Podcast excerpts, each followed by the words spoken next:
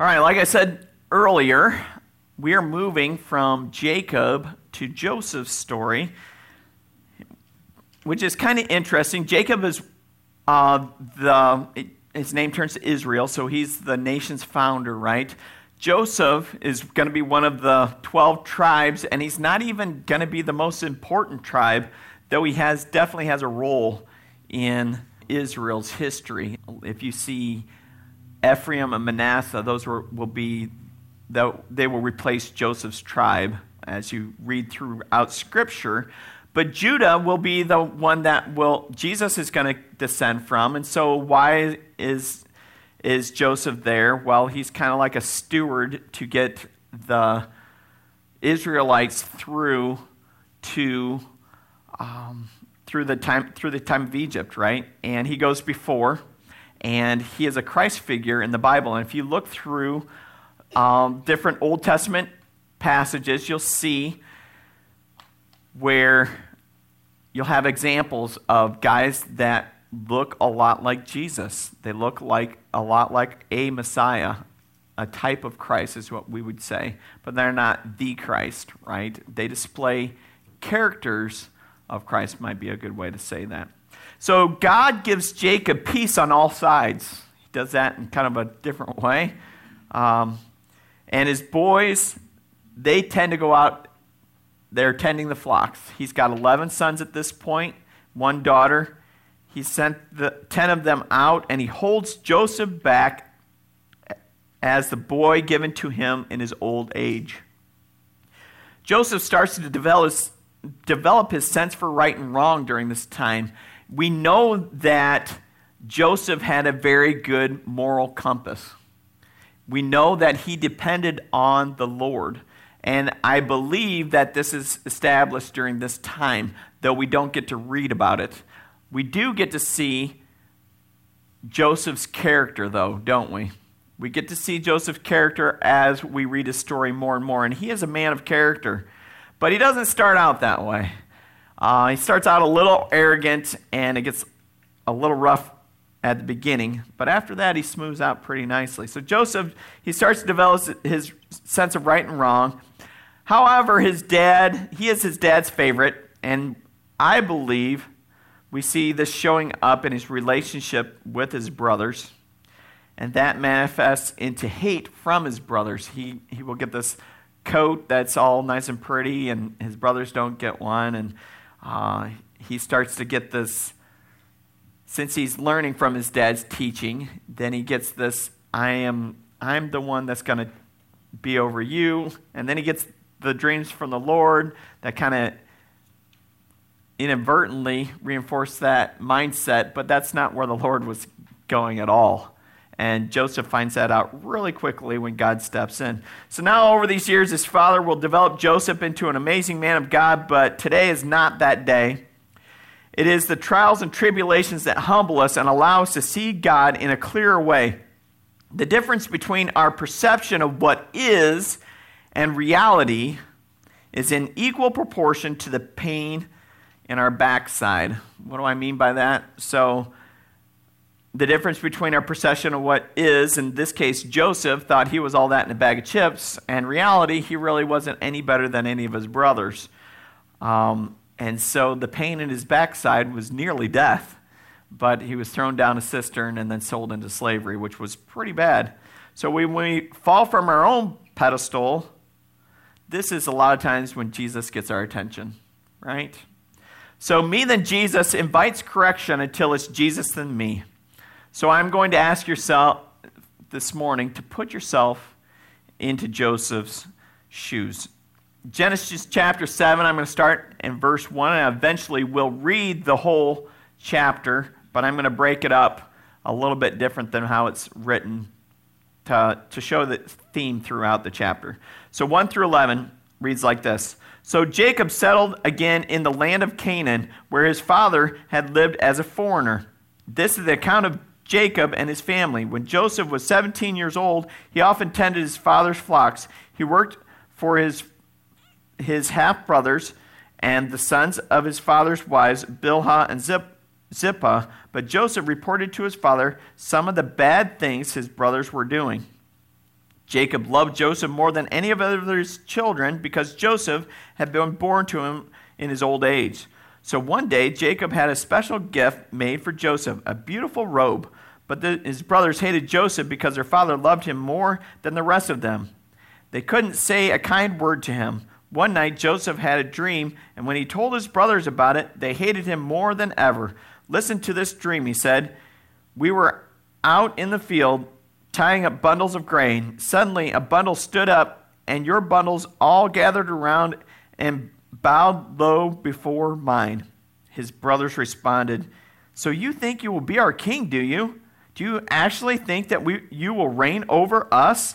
And they hated him all the more because of his dreams and the way he talked about them. So Joseph had another dream, and again he told his brothers about it. Listen, I've had another dream, he said. The sun and moon and eleven stars bowed down low before me. This time he, he told the dream to his father as well as to his brothers, but his father scolded him. What kind of dream is that? He said. Will your mother and I and your brothers actually come down to bow to the ground before you? But while his brothers were jealous of Joseph, his father wondered what the dreams meant. Uh, anytime you see that, like verse 11, it says, and they wondered, they pondered it within their heart. Uh, that was Mary, mother of Jesus, um, and then Zechariah's wife also had something similar to that as well. But it's usually a foreshadowing of something to come, right? And so that's what we see here. But we're going to focus on this morning is Joseph's pride because it needs to be dealt with in all of us, right? It's not if your pride's going to well up and, and show up, it's more when it's going to well up and show up. So let's look at Jacob and Joseph's relationship. Jacob loved Rachel more than his other wives. Jacob had Joseph in his old age. Jacob favored Joseph over his other brothers and kind of showed it by giving him that coat, right? coat of many colors. Joseph stayed close at home with his father while his brothers worked in the fields. Yet we know Joseph learned some of his good qualities by spending time with his father, as we will see later on in his life. However, right now, Jacob had a tendency to be self righteous. He reports to his brother. He reports on his brothers of the evils they were doing and I get the impression that he had pridefully elevated himself in his own eyes. Joseph receives two dreams from the Lord. And as they are from the Lord, God plans to use Joseph, doesn't he? We know that. God is planning on using him. However, he will not be using Joseph in this arrogant state of being the way he describes his dreams drives a wedge between himself, his brothers, and even his mother and father a little bit, to the point that they hate Joseph. They can't stand to be around him. Nobody likes to be around someone who is so self righteous that thinks they know it all. Right? And he is even slightly rebuked by his father. Yet we read his father ponders these things in his heart, which is a foreshadowing what's coming in the story. I believe Joseph is blind to his pride. I simply think he is unaware of what he is doing. He is soaking up God's word, he is trying to put it into practice, and in doing so, he is doing it in a way that exalts himself rather than exalting the Lord. I think this is easy to do when we're younger and when God draws attention to that and He humbles us, sometimes He humbles us through our circumstances, like He did Joseph, then He can mold us into what He wants us to shape to be. So, thinking he is, he is just trying to help his brothers, thinking, well, the dreams are from the Lord, right? So it must mean something. I must be God's man. And why wouldn't God want to use me? We start to justify some of these self righteous behaviors instead of pondering them and asking questions and going to the Lord. This is about the only time we see Joseph sin in the book of Genesis. Okay? Um, you could make a case for maybe one more, but this is the only time where he, he is brought low, low. But if you look at this, it really shows how God is the hero. If you were to give Joseph's 20 second testimony, we say, I was an arrogant young fool, and then God happened. Now I seek him daily in a way that honors him and gives him the glory. Do you have a story like that? I bet that's what he said to his brothers when he revealed himself to them. Probably not. Uh, but we see in verse 6 and 7, and also in verse 11, the two dreams. They're very short in Scripture. Listen to this dream, he said. We were out in the field try- tying up bundles of grain, and suddenly my bundle stood up, and your bundles all gathered around and bowed low before mine. Again, in verse 11, listen, I've had another dream, he said. The sun, moon, and 11 stars bowed down low to me. You know, the brothers, they don't sit around going, man, I wonder what that means. They just go to straight to, you're going to rule over us? I can't believe that. This is ridiculous. I don't want to have any part with you. I hate this guy right? It's a, they don't, that is a very arrogant and prideful reaction to somebody else's pride as well. We can choose to forego their prideful actions and see the person and try to minister there as well too. So let's remember that. We know these dreams had come from the Lord, and however, we know they were taking a little bit out of context in the way they were delivered. Out of context, like when we are prideful, we need to remember me than Jesus invites correction until it's Jesus then me. Here are the results. I'm going to skip down to verse 17 and read through 25 of what happens because of this arrogance. Then we'll come back and we'll catch those other verses in the next section. In verse, uh, looks like it's verse 18, it says, When Joseph's brothers saw him coming, they recognized him in the distance. As he approached, they made plans to kill him. Here comes that dreamer, they said. Come on, let's kill him and throw him into one of these cisterns. We can tell our father a wild animal has eaten him, and then we will see what becomes of his dreams. But when Reuben heard of their scheme, he came to Joseph's rescue. Let's not kill him, he said. Why should we shed any blood? Let's throw him in the empty cistern here in the wilderness. Then he will die without laying without our laying a hand on him. Reuben was secretly planning to rescue Joseph and return him to his father because Reuben wasn't in his father's good graces. Um, when Joseph arrived, his brothers ripped off the beautiful robe he was wearing. They grabbed him and threw him in the cistern. Now the cistern was empty and there was no water in it. Then, just as they were sitting down to eat, they looked up and saw a caravan of camels in the distance coming toward them. It was a group of Ishmaelite traders taking a load of gum, balm, and aromatic resin from Gilead down to Egypt. We're going to come back to that. I'm going to reference that. The, the gum, balm, and aromatic resin. And what that is for is for embalming people, right? And so there's some significance there as well. Well, it looks like pride runs in the family. Let's kill him, and then dad will love us. It's a perfect solution, right? Or in Reuben's case, hey, let's throw him in the cistern so I can rescue him, and dad will love me. Right? Both are wrong. Reuben's messed up pretty bad. And you see watch Reuben throughout the story of Joseph. He's always trying to jump in there to save the day. Look at me, Dad. Look at how I rec- recognize me. But he's the one that's really messed up with his dad, too. He slept with his dad's concubines. I'm pretty sure that's what it was. And um, he's, he's the one um, that's disobeyed his dad in a few other ways. He loses his birthright because of it, and it goes to Judah. Okay, so anytime you see Judah in the story at this in this story, there's some significance, and his dad always listens to Judah. So it's interesting. So, not only is Joseph dealing with some pride issues, his brothers are dealing with some pride issues as well. So, let's look at five signs of pride that I've came up with this morning and let's diagnose them and then in the next section we will look at solutions for each one of these things. So we have five signs of pride. First is finding fault in the other guy.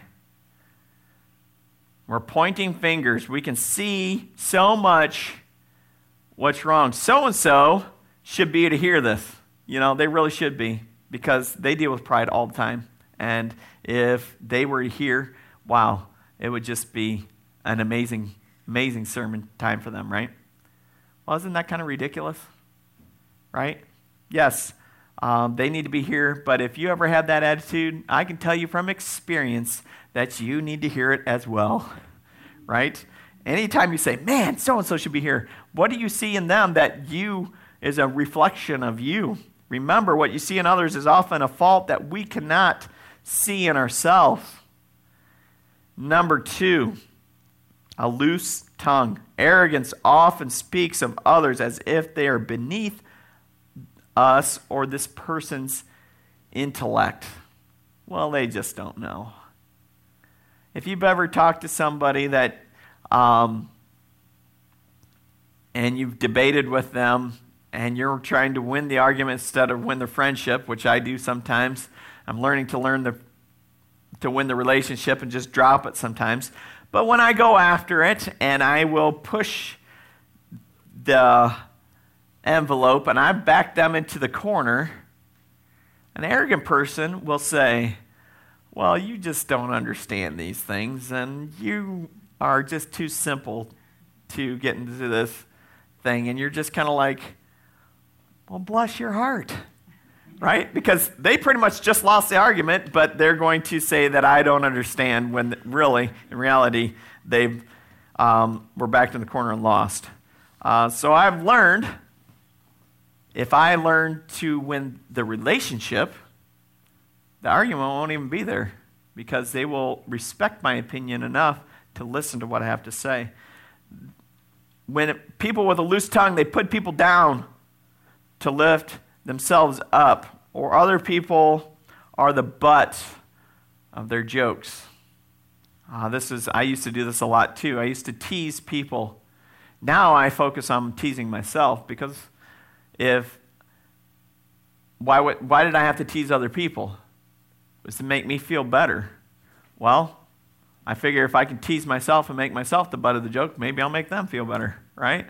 So, and I can take it. I got a, we all know that I got a big enough ego to be knocked down a couple of notches, right? So when someone disagrees with you and you're quick to lash out and put them in their place, that's another sign uh, that we have to deal with our tongue and arrogance. That we, we have this need to correct people. And That's not good. Okay? So, number three, outward appearance is very important to these people, to someone who's prideful. We become more concerned of how others perceive us. How are we perceived in the crowd? How are we perceived in our profession? How are we perceived in this group of people? Can I hang out with this group of people and then be seen by this group of people? That's all pride. When you start asking those questions, because you're not concerned about what the Lord has, you're concerned about what other people has, and people pleasing is based in pride. So we become like the Pharisees Jesus accused the Pharisees of being whitewashed tombs, right? You look beautiful on the outside, and what you're doing on praying on the corners and quoting scripture and having God's word on these little tassels, like I've taught you to have, you've done it literally. Those are all good things. But they're all prideful because on the inside you're dead because you don't put those into practice. You don't let them penetrate your heart. You don't let them change who you are. And so we're dead on the inside, and the outward appearance is more important than knowing Jesus in a personal way and surrendering humbly our sins before Him. Number four is attention seeker. I'm just glad I don't have a problem with this one. Uh, I mean, if there's a group of people and they need to be entertained, I tell you what, this guy right here is going to take up the job, right? Especially the more caffeine I got in me, the more entertainment is going to come, right? Um, have I seen success in that over the years in, in youth ministry? Absolutely. Absolutely, I've seen that work. Um, and you got to do it in a way, this is just me, but I do it in just a way that I'm just a half a bubble off that they're wondering, what in the world is going on with this guy? And that works pretty good because then they want to come back for more, right? And then you can introduce them to Jesus and you can see, oh, this is why. I remember I was coming home from the bar one time with my friends. We were celebrating a, a birthday. A lot of us were turning 21. And I hadn't had anything to drink that night.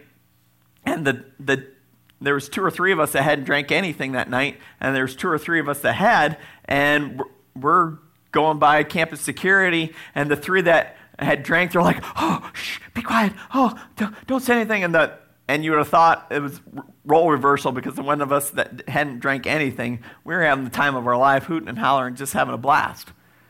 Right? It's a mindset. You know, Christ sets us free to be able to have, a, have that good time. We don't have to worry about things of this world and, and to have, well, was is funny because they were all 21 anyway, so, it, and it's not like they're drunk by any means. It was ridiculous. But um, it was sure fun to play on their feelings, let me tell you. but attention seeker, they can be another way. They can also play in a way that they are the victim, right? They can play in a way that they are the victim. And they say, oh, look at me and my tragedy and things. Oh, look at how I've this thing. How you doing? Oh, it's been kind of rough. And they immediately take that victim mentality. Well, it's been, oh, I've had this happen and this happen, and oh, it's just horrible. Well, bless your heart, I just want to be around you more. Right? But they want you, they want you to draw it out of them, and they want them, and um, that is also one way people can get attention, right? But there's the opposite is also true. Look at my victory. I used to be like this. I used to have this. I used to be uh, have a hunger to be justified in the process. Um, but now I used to have. I used to be down and low, but now look at me now. I've I had success and I've conquered that thing, and they take that glory for their own. Right? Both are attention seeking. I was the victim, but I've overcome.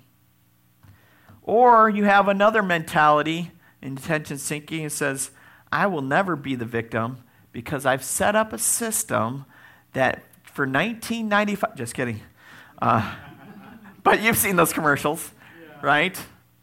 Um, that they'll never, it'll never break down. You will have financial security. You'll have the right house, the right car, the right family.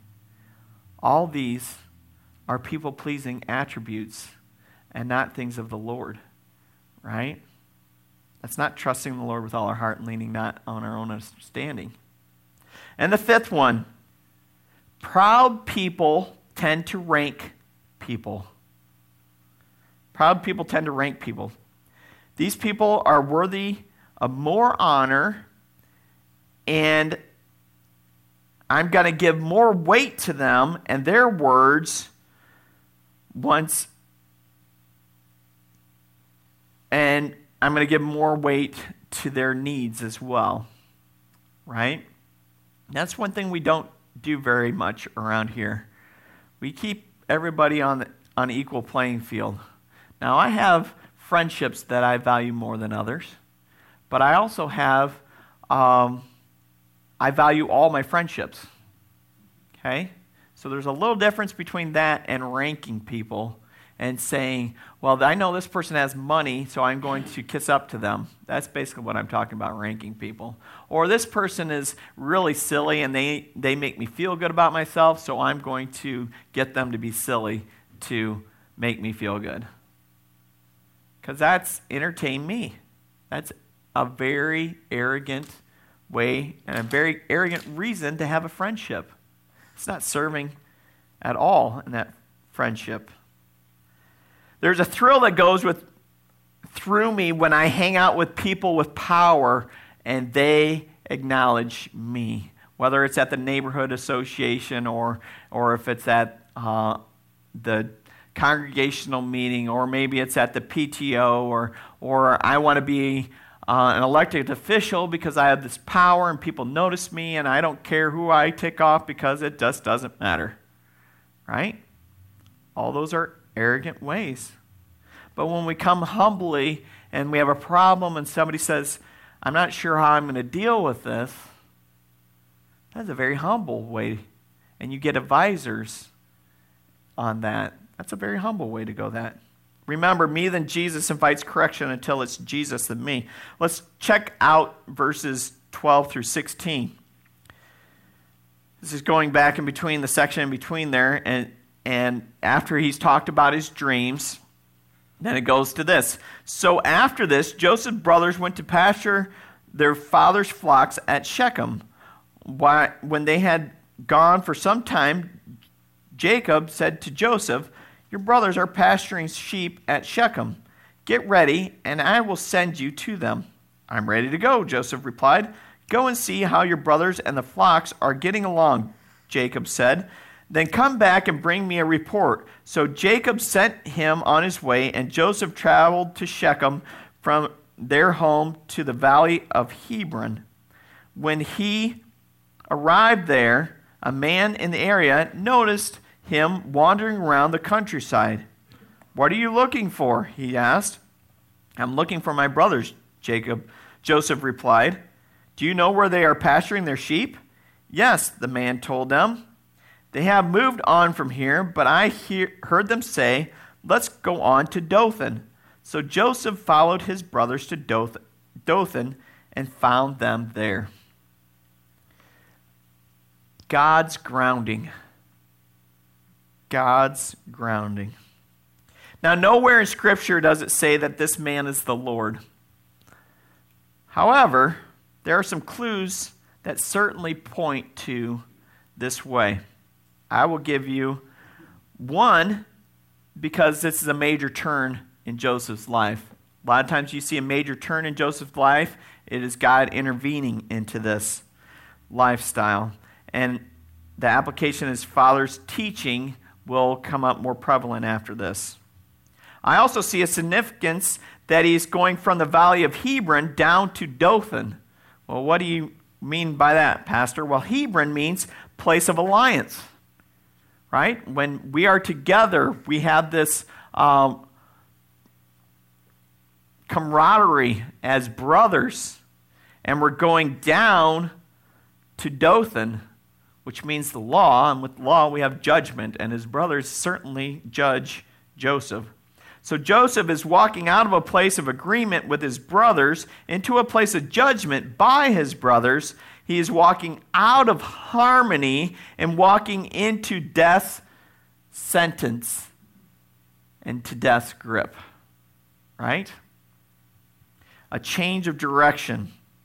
Let's look at these five things again, and let's look at solutions that we may have in here. So on your bulletin, you have five blanks, and uh, I think the solutions are up there. So I can't see anything, so um, I have them right here in front of me, but they're different than what I put the five solutions. If you want to write them down, if you don't, you can listen. So finding fault in in the other guy the opposite of that, and one way we can bring it down into humility is by taking responsibility for our actions and everyone underneath of us. So not only are we taking responsibility for our actions, but we take responsibility for anybody who is underneath of us. If we are really graceful, we can even find it in our hearts to take responsibilities for actions that aren't even our responsibility. What do I mean by that? Well, if I were to um, have somebody go to church here for a long time and then they quit going to church for a few years, and we find out that they vandalized something down the road in the name of White Rose. And we went down there and took responsibility for the actions and cleaned it up, even though it wasn't our responsibility. Right? That is a place of humility, isn't it? Because we could have pointed the fingers and said, no, it was their fault. He should be responsible in this. But it doesn't preach a lot more if we go down take responsibility and humble ourselves, even though, and eventually come out, it wasn't our um, responsibility. Isn't that what the whole premise of the book Pride and Prejudice is all about? She thinks he's so arrogant, and then at the very end, it's like, oh, maybe he was pretty humble. That was his brother, right? Humbly self evaluate so we can be more like Jesus. Number two, a loose tongue. Opposite of that is to speak on the same level for others to understand. Come alongside them in a way that they will understand what you're saying. Think before you speak. Don't speak out in anger.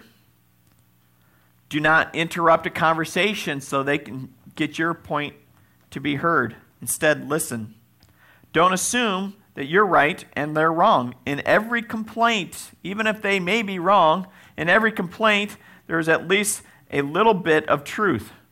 We also we ask ourselves, how can we do better? How can we do better in that? So, if somebody brings a complaint to you, like as a worship leader, a lot of times you will hear, the music was too loud this morning. The music was too loud. Well, what do you mean by that? Maybe it was one instrument that was too loud. Maybe it was one singer that was too loud. So I need to work with my sound guy and get things balanced a little bit better. Sometimes it is a style. They don't want to hear contemporary music, they want to hear the old hymns. And the contemporary music is too loud for them. I've heard it all. But if you go and you find the truth behind or the reason behind the complaint, then resolution can be found in that. And sometimes it's just they need to be heard, right? And so that's important to do as well. Um, number three, outward appearance is arrogant. Um, the opposite of that, or the way to combat that, is to forego pointing out other people's faults. Because we do this to make ourselves feel better. Promote change from within through Jesus Christ. When we see somebody that has something, we don't go, well, oh, I'm better than them because I have this. Or you see mustard on somebody that's well dressed shirt and you go, oh, that's been there the whole service, Pastor. You should have, you look like a fool, basically, is what you just told me. And I'm like, oh, thanks. And guess what? I don't care. right? Outward appearance. Um, I give it my best go in the morning. What I put on, if it gets dirty throughout the day, well, oh well. That's what you get what you get. Uh, number four, pride says to seek attention. Humility says, notice the people who hold you up. Thank your supporters and support your supporters. Right? This is one of the biggest reasons why I get involved in the food pantry. As much as Judy and the kitchen crew do for us on food pantry day, you'll find those same ladies are the ones most of them are the ones that do the food pantry as well. And I can support them with my weak mind and my strong back, right? Because I'm not in charge when we walk over there, right? Just pack a freezer wrong once and you'll find out who's in charge. right? But we kid, we jest, we have fun with each other, right? And it's a blessing. So, when we come alongside, it's to know your role, right? I am the pastor of White Rose Fellowship Church. I could go over there and exert my authority, but how many people are going to follow me when I do that? Not many, because it's not my place to exert my authority over there. Right? So that is likewise when I go into a Sunday school uh, session, and I'm not the teacher, I can put my input in, but I'm not going to. At that point, I'm a Indian. I'm not the chief, right? So I, my grandpa would always say. So know your role. Know your role. So support the supporters, encourage those who have a correct mes- message, and speak it boldly, right? Somebody that has taken courage to do a Sunday school lesson. Make sure that they know you're, they're appreciated. Uh, therefore, we need to know the message, right? If you got it, if they're preaching it right, you better know it yourself so you can encourage them to keep on keeping on. And number five, when people rank, rank people, humility, treat others as equals, don't they?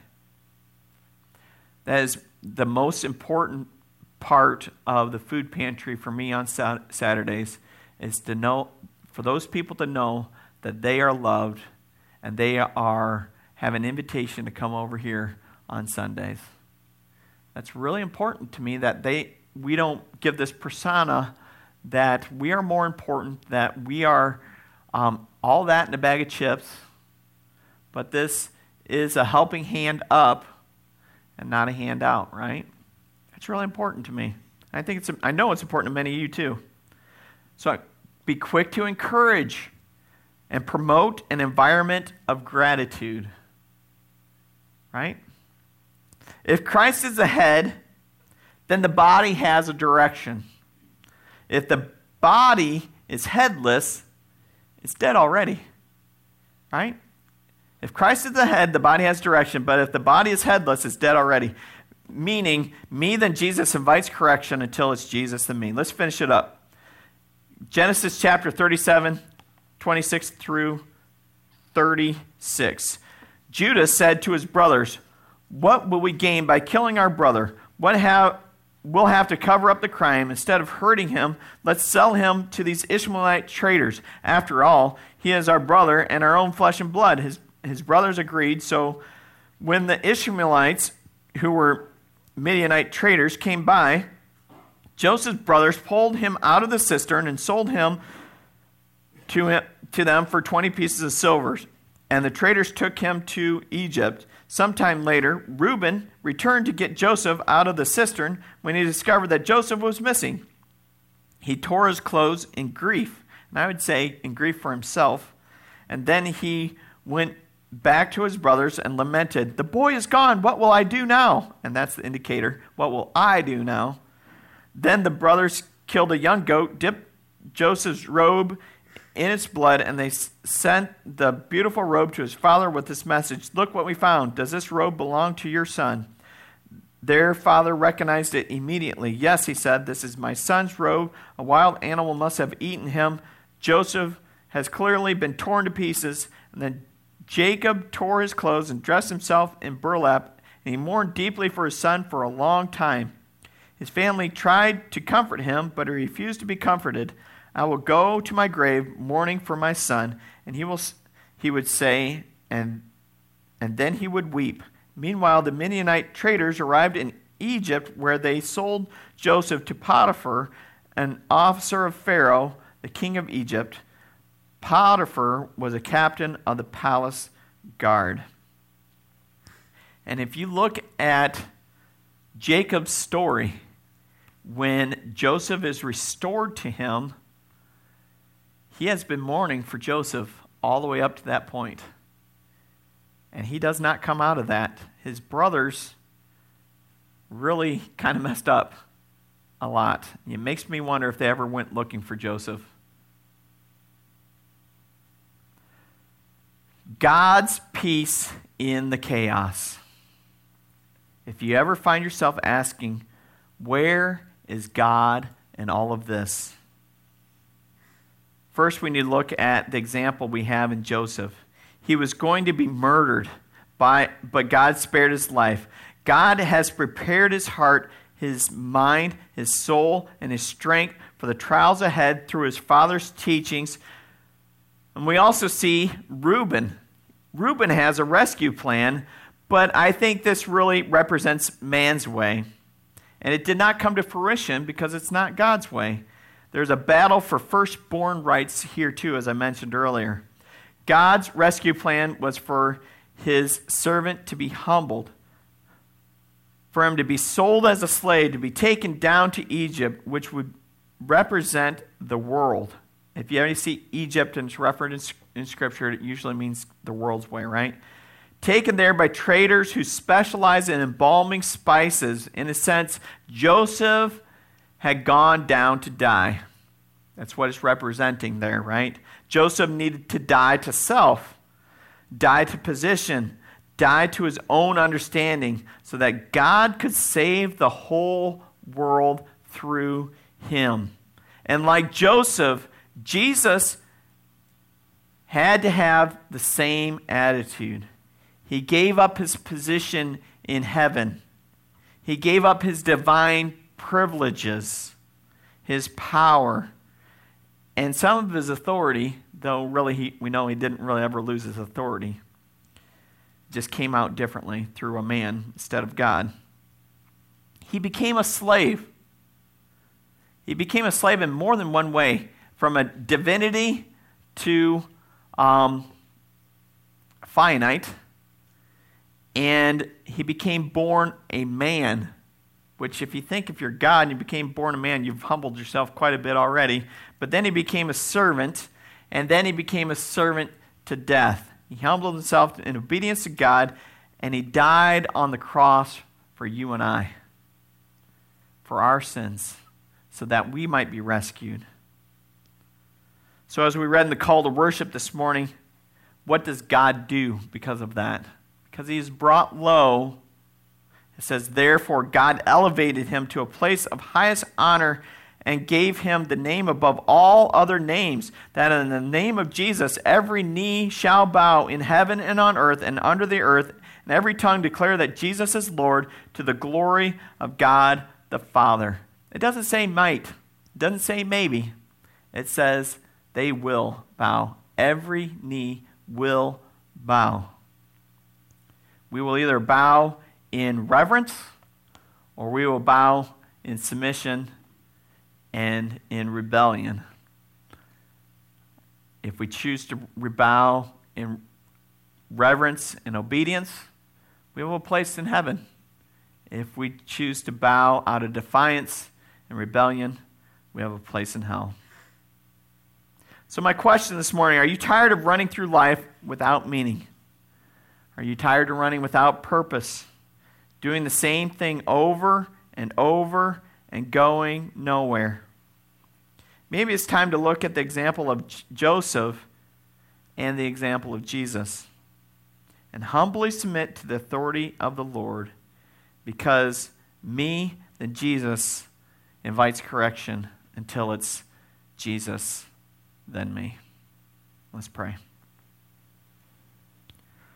Lord, we thank you for your direction. We thank you for giving us opportunities in life to be humbled. Lord, I pray that we would seek you first and your kingdom and your righteousness because we know that we will be that there is fulfillment in these things, that there is a quenching of thirst when we drink of your living water. Lord, I pray that you would reveal to each one this morning that next step they need to take. Reveal to them your mighty power and your presence, and allow them to get in your word to find you in a personal way that they can see how to walk forward with Jesus Christ in the lead. We ask these things in Jesus' name we pray. Amen. You're dismissed.